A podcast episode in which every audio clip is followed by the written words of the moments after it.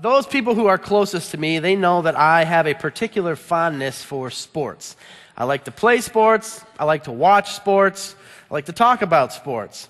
I mean, when I'm playing sports, you know, going back to my youth, remembering what it felt like to hit a baseball on the sweet spot, or one of my favorite things, which was to be hanging on the rim right after a nice two hand dunk. Now, I know that some of you may be looking at me saying, I know Pastor Aaron did not just say that he dunked a basketball, but let me assure you, playing on the parks uh, of Muskegon, I earned myself the nickname White Chocolate as the only white guy down there who could dunk.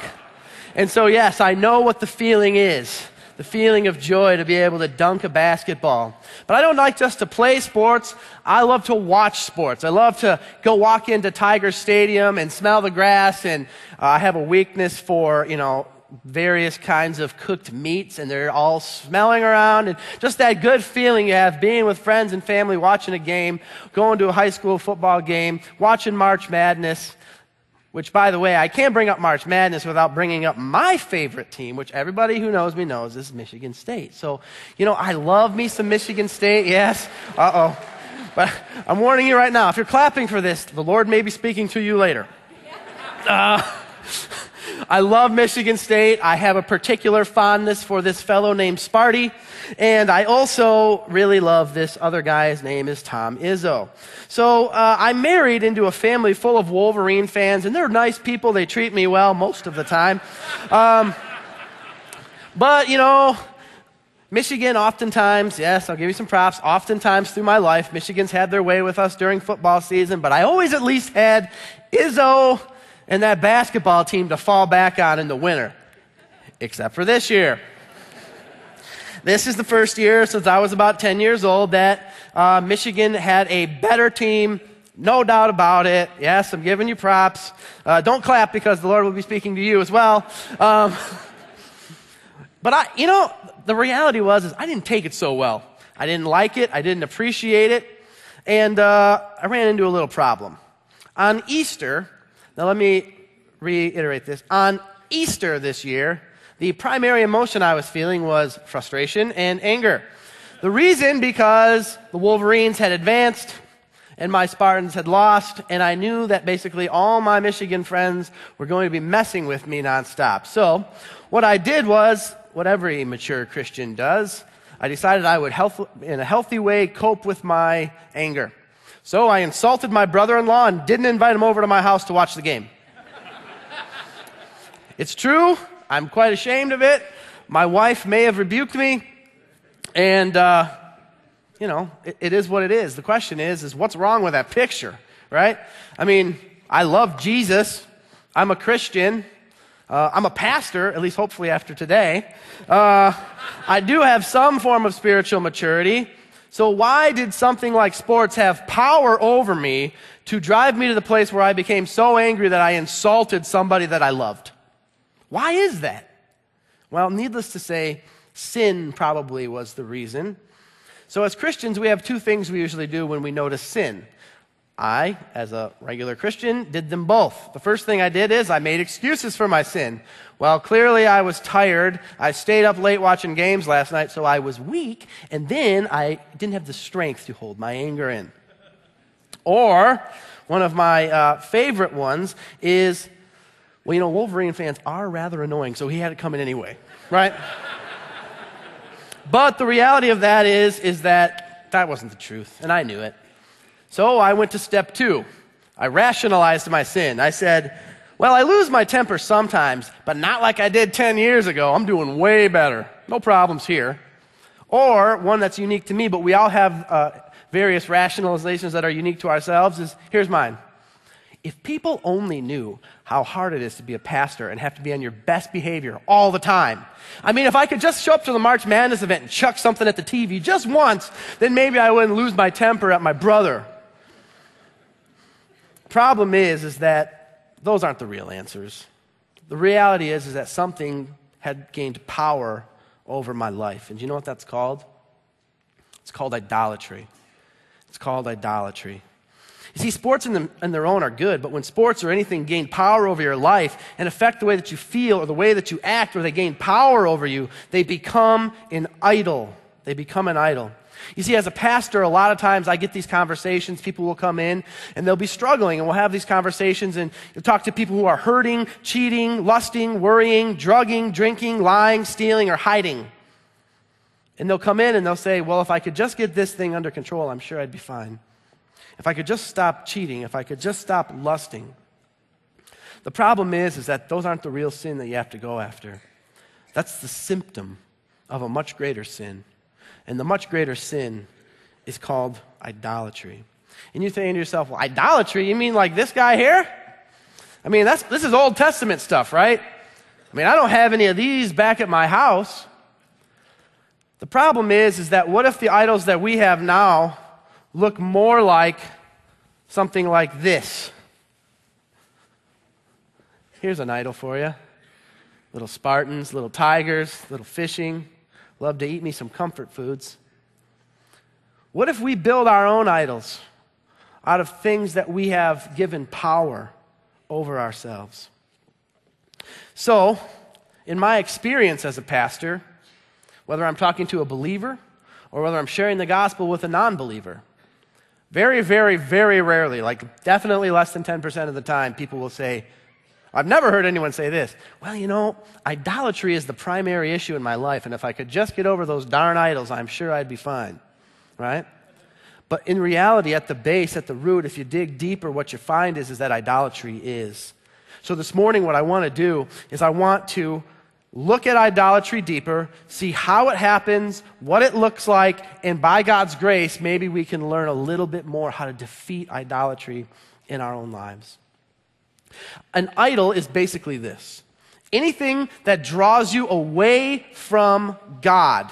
Something that you make sacrifices to or for, something that you devote excess amounts of time to, something that has power over you.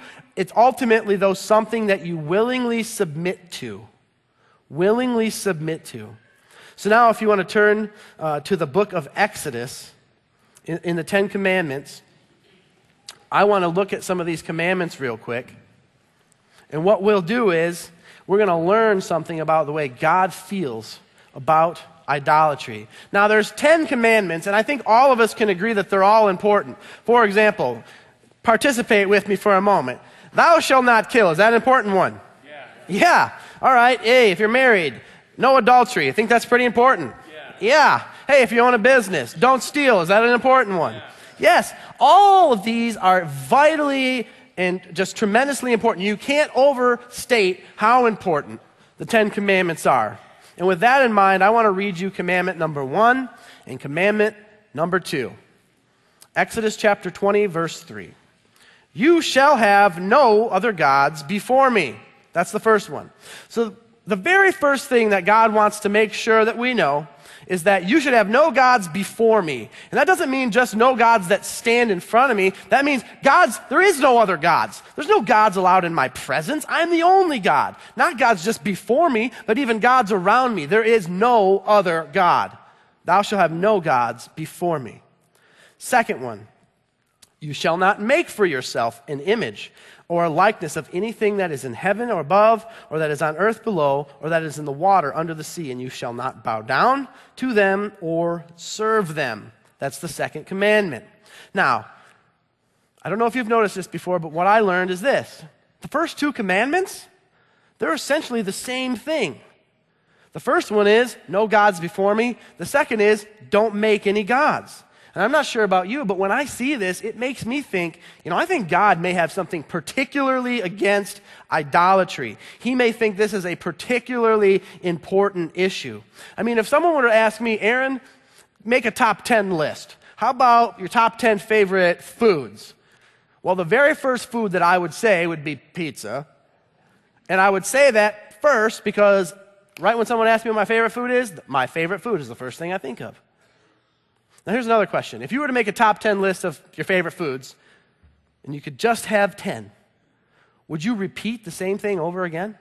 So, Aaron, what are your top 10 favorite foods? Well, I like pizza, and then I like pizza, right? I mean, would you do it that way? Well, I don't think so. But you know what? God has chosen to give us this commandment essentially twice. And the reality is, is that God has a top 10 list.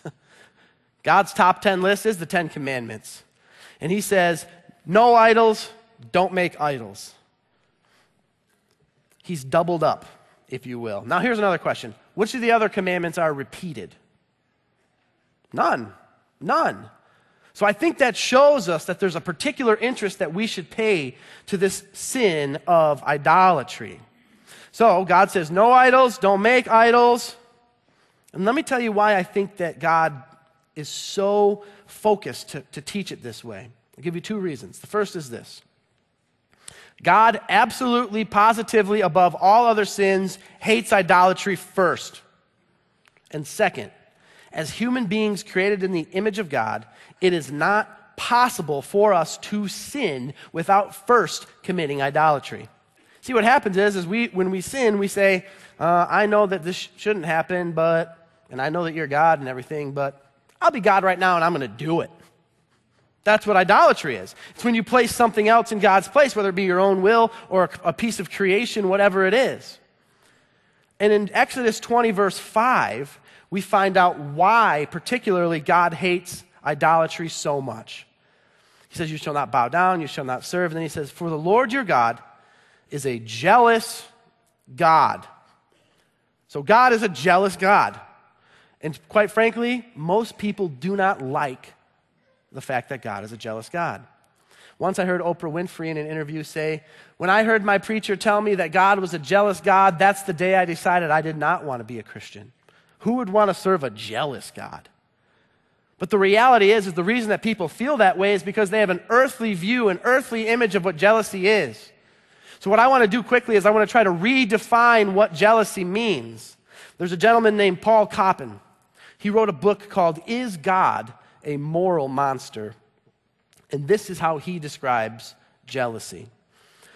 A wife who doesn't get jealous and angry when another woman is flirting with her husband isn't really committed to the marriage relationship. Outrage, pain, anguish, these are the appropriate responses to such deep violation.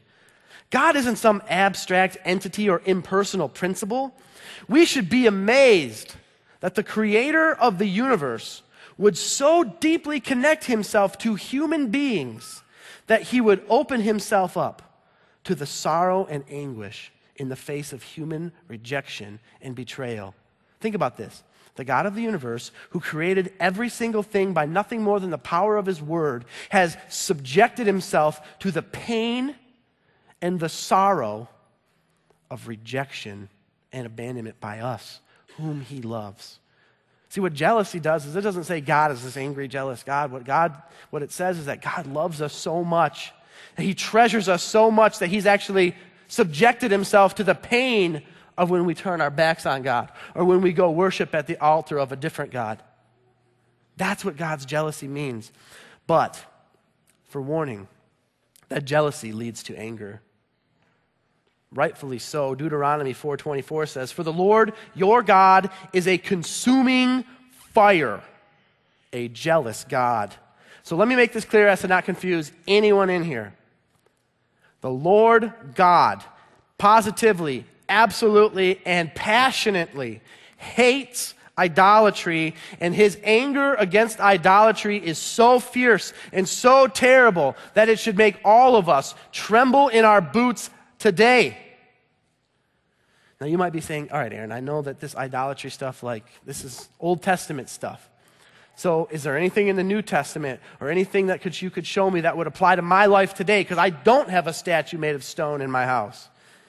Well, please turn in your Bibles to Colossians chapter 3, verses 5 and 6. That's Colossians 3, 5 and 6, page 834 in the Bible that the church provides. And I want to show you what Paul, the Apostle Paul, has to say about idolatry.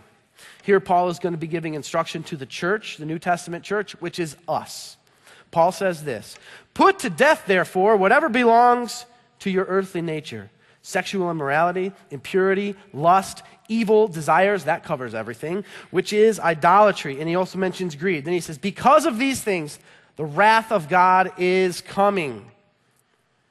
See, what we have to remember is, is that when Paul is talking to the New Testament church, he doesn't say, put away your idols made of stone and wood. He takes things like lust, greed, evil desires, the passions of your flesh, and he says those things are idolatry. Not statues of wood and stone, but the gods of your heart, the things that govern your passions. Now, sometimes in the youth group, I give these things which I call pastor hints. So here's a pastor hint. It's a good one, too. The Bible never, ever, ever, ever, ever, ever, ever, ever, ever gives suggestions. So the Bible never says something like this You should consider repenting of your sin if it makes you feel okay because God would appreciate that. Right? It doesn't say, Husbands, consider loving your wives, for that may possibly work out well for you. And it doesn't say, Take your idols and just put them aside for a season. So let's look back at Colossians 3, verse 5 and see what Paul says we should do with our idols. He says, Put them to death, therefore. I don't know about you, but sometimes with my kids, when I'm serious, I'm like, hey, don't do that. And they're like, oh, are you serious? And I'll be like, I'm serious. And then they'll be like, okay, he's serious, you know? Here's something that I don't say. I don't even know if I've ever been this serious. Nehemiah, put that toy to death. right?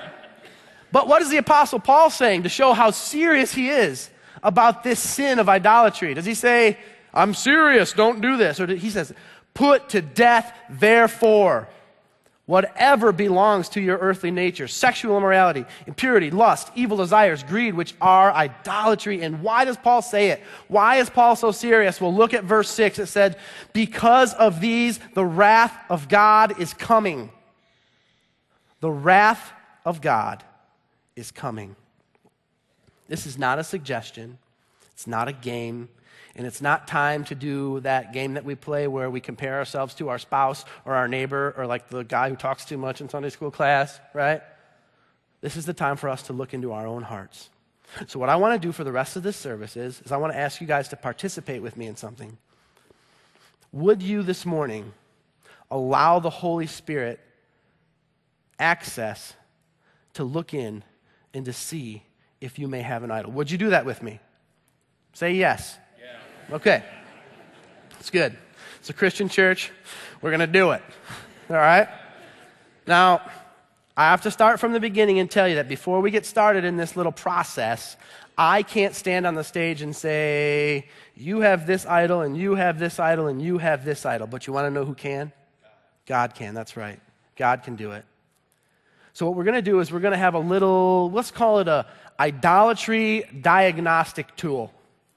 We're going to look at six questions. And we're going to let God examine our hearts to see if we may have erected an idol in his place. So I'm going to ask six questions. They're in your notes if you want to take notes. And here's the first question What do you complain about the most? Maybe this week you can ask your wife, your husband, someone who's close to you, a coworker, hey, what do I complain about the most? Because here's the reality if you constantly complain about something, it may have power over your life. If you're constantly complaining about your financial situation, money may have become your God. If you're constantly complaining to someone about your sexual life at home, maybe sex has become too important to you. If you're constantly complaining about, oh, your sports team or your coach or recruiting, maybe sports has become too important. Let me give you a clue on this one. If what we complain about the most isn't this, say, for example, you know, I can't believe how bad people are profaning the name of the holy God. If that's not the type of thing we're complaining about the most, maybe something else has gotten power into our life that shouldn't. What we need to do is we need to ask ourselves, what am I complaining about so much? What do I complain about the most? And then we need to say, what's wrong with this picture? What's wrong with this picture? That's the first question. I want you to work on this right now and then this week. God wants to speak to us. Question two Where do we make our financial sacrifices? Matthew 6 21 says, For wherever your treasure is, there your heart will be also. Your bank statement says a lot about who your God is. If you don't think so, let's look at it this way. If you would be ashamed to take your bank statement and show it to the most mature Christian person that you know, Your finances may have gotten a hold of you and they may have gotten your heart too. And you say, well, but Aaron, that travel soccer league that costs $2,000 is so important. Or if you knew what neighborhood we lived in, you'd have to remodel every five years. We got to keep up or else people are going to say bad things about us. Where your treasure is, there your heart will be also. Look at your finances. Look at your tithing statement. Look at your life and ask yourself is there anything wrong with this picture? Question three What worries you? What worries you the most? When you're laying in bed, when you're by yourself, which things do you find yourself dwelling on? Is it school? Is it work? Maybe achievement has become your idol, your God. Is it your relationships with other people? Maybe what other people think about you has become your God. Let me ask you this young or old? Ever worried about retirement before? Do you think it's possible that in America we've bowed our knee to the God of comfort? Do you think it's possible? Suggestion. If we stopped obsessing over earthly things and started obsessing over Jesus Christ, the gospel, and God's kingdom, do you think we'd worry as much? Philippians 4 6 says, Don't be anxious about anything, but in everything, through prayer and supplications, make your requests known to God, and that God will give you the peace that surpasses all understanding. What are we so worried about? The reason we're worried is because we're focusing on things that aren't God. So we need to ask ourselves, What am I worrying about? And then we need to say, What's wrong with this picture? Fourth question where do you go when you're hurting? Or where is your safe place? Imagine you just had the worst day ever at school or work. You come home, you put down your briefcase or your backpack, and you go where? To the fridge? To the golf course with a cigar? Bottle of wine? Do you get on uh, social media and get on Facebook and Twitter and text all your friends to make yourself feel better first? What do we do? Where do you go when you're down? Well, let me give you a clue. Again, if the first place as Christians that we don't go is not the throne room of Jesus Christ, God the Savior King, who waits in the Holy of Holies, waiting for us to plead our case before God the Father, we may have an idol in our lives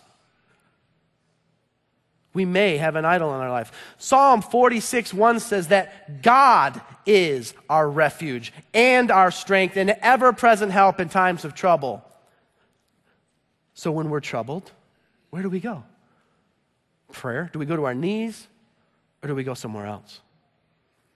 Because if we're not going to our knees and we're not going to the King, we may have an idol in our lives.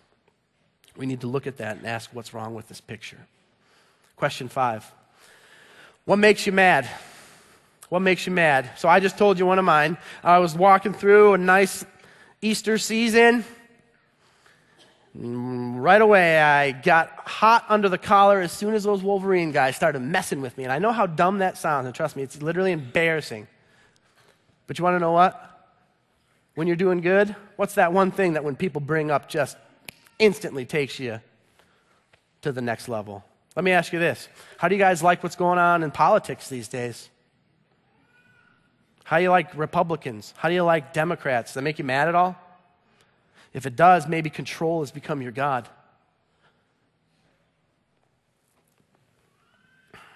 Are you so competitive that when you go play a basketball game at the gym that you can't lose without chucking a basketball across the court?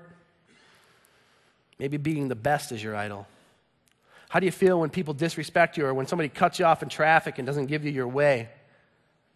Could it be that the greatest and the oldest idol in all the Bible, the idol of me, is ruling your life? We need to ask ourselves, what do I get mad about? What's my hot button issue? And if my hot button issue isn't like, there's people going to hell right now, then maybe we've got our priorities out of whack and maybe we've moved an idol into God's place. And the final question What are your dreams?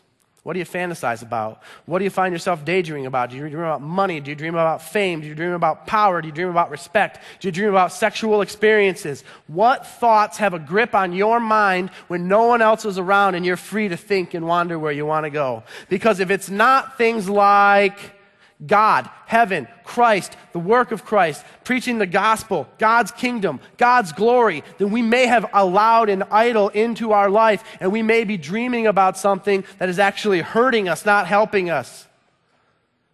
We need to ask ourselves, what am I dreaming about? What do I fantasize about? Is it being a pro sports player? Is it being the CEO? Is it just having that one person just talk to me like I'm a man for once? Dang it all, right? Or is it God and His kingdom? Is it to see your cousin come to faith? Is it to see your grandma come to faith? What are we dreaming about? We need to ask ourselves that. Proverbs 27 19 says, As face is reflected in the water, imagine yourself looking into a pond that's completely crystal clear and completely calm. Proverbs says, As your face is reflected in the water, so the heart reflects the real person. What you dream about shows what you care about, and what you care about may become your God. So I'm just going to be honest with you guys. If you're anything like me, you probably need help. so I studied idolatry all week downstairs in my office. Let me explain to you what that's like. You ever seen a Mack truck? Imagine getting smacked over by one about three times a day, okay? That's what it feels like. The fact of the matter is, is that our culture, our world, our city, our state, and even our own personal lives in this God honoring church, which it is, is cluttered with idols all over the place, everywhere. We need help and we need grace. But thanks be to God that we serve a God who is gracious and who is loving and who is our refuge and our strength and ever present help in time of need. See,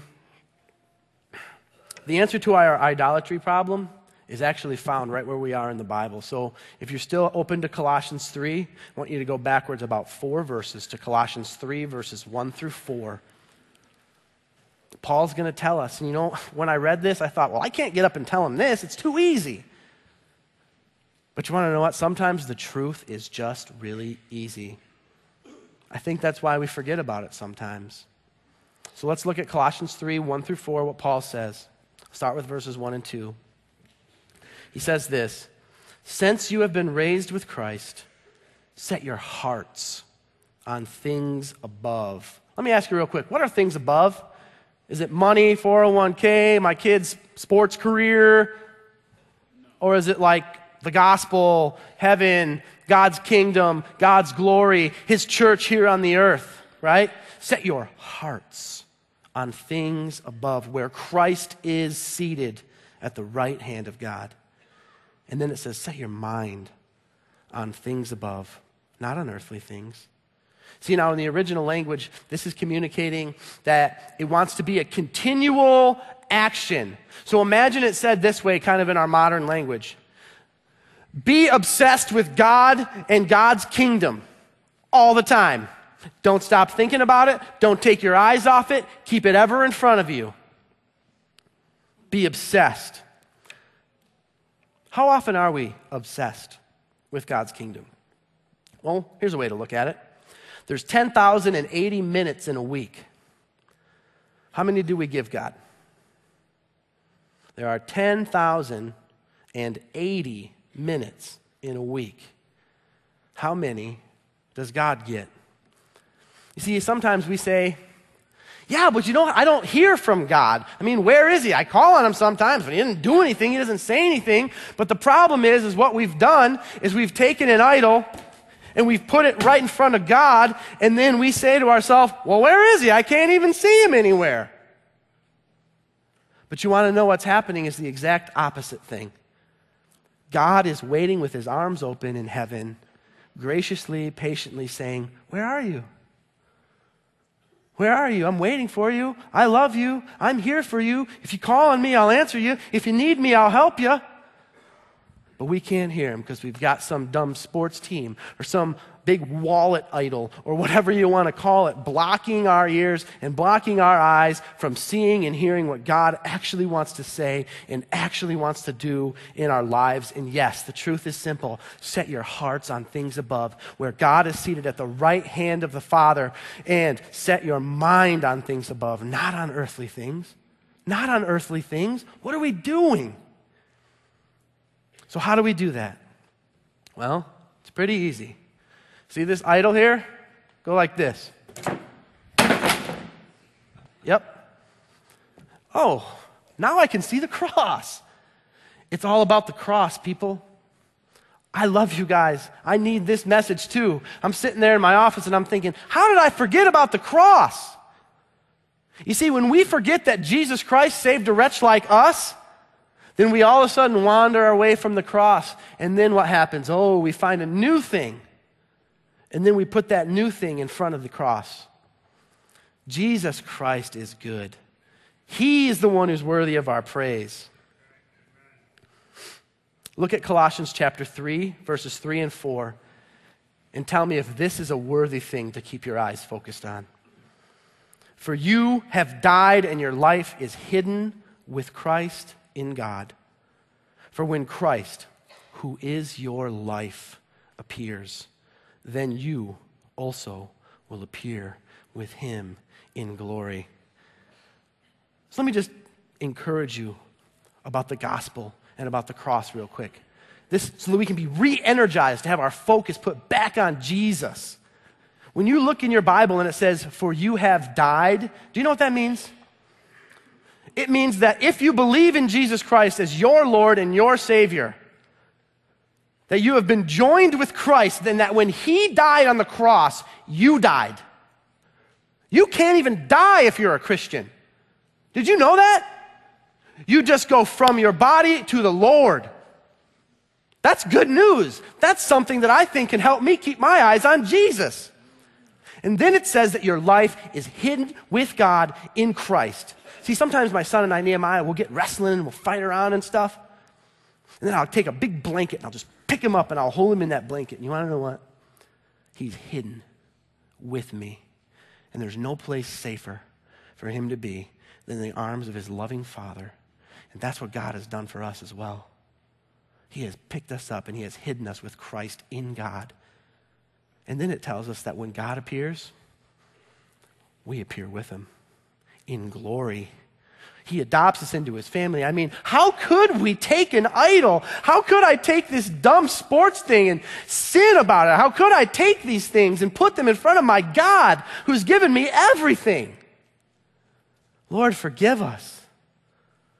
Lord, have mercy on us. Friends, set your hearts on things above, where Christ is seated at the right hand of God. Set your minds on things above, not on earthly things. For you have died, and your life is now hidden with God in Christ. And when Christ, who is your life, appears, then you will also appear with him. Lord, give us strength as Calvary Church to smash our idols, put them to death so that we can keep our eyes on you and on the cross. Will you pray with me? Lord, I thank you for this time. God, as hard as it is to hear these words that we are idolaters, we thank you that that's not the end of the story. God, I pray that the cross of Jesus Christ would be ever present in our sight line so that we would never, ever, ever take our eyes off his work, that we would never, ever, ever take his, our eyes off what he's done for us. Oh God, amazing grace, how sweet the sound that saved a wretch like me, even an idolatrous one, Lord. So, God, I pray that if you've been speaking to people in this church, that they would be willing to do business with you today that they would be willing to put to death the idols that they've erected in their lives because you love them. God, be merciful to us. We know you will be. We pray these things in the name of Jesus. Amen.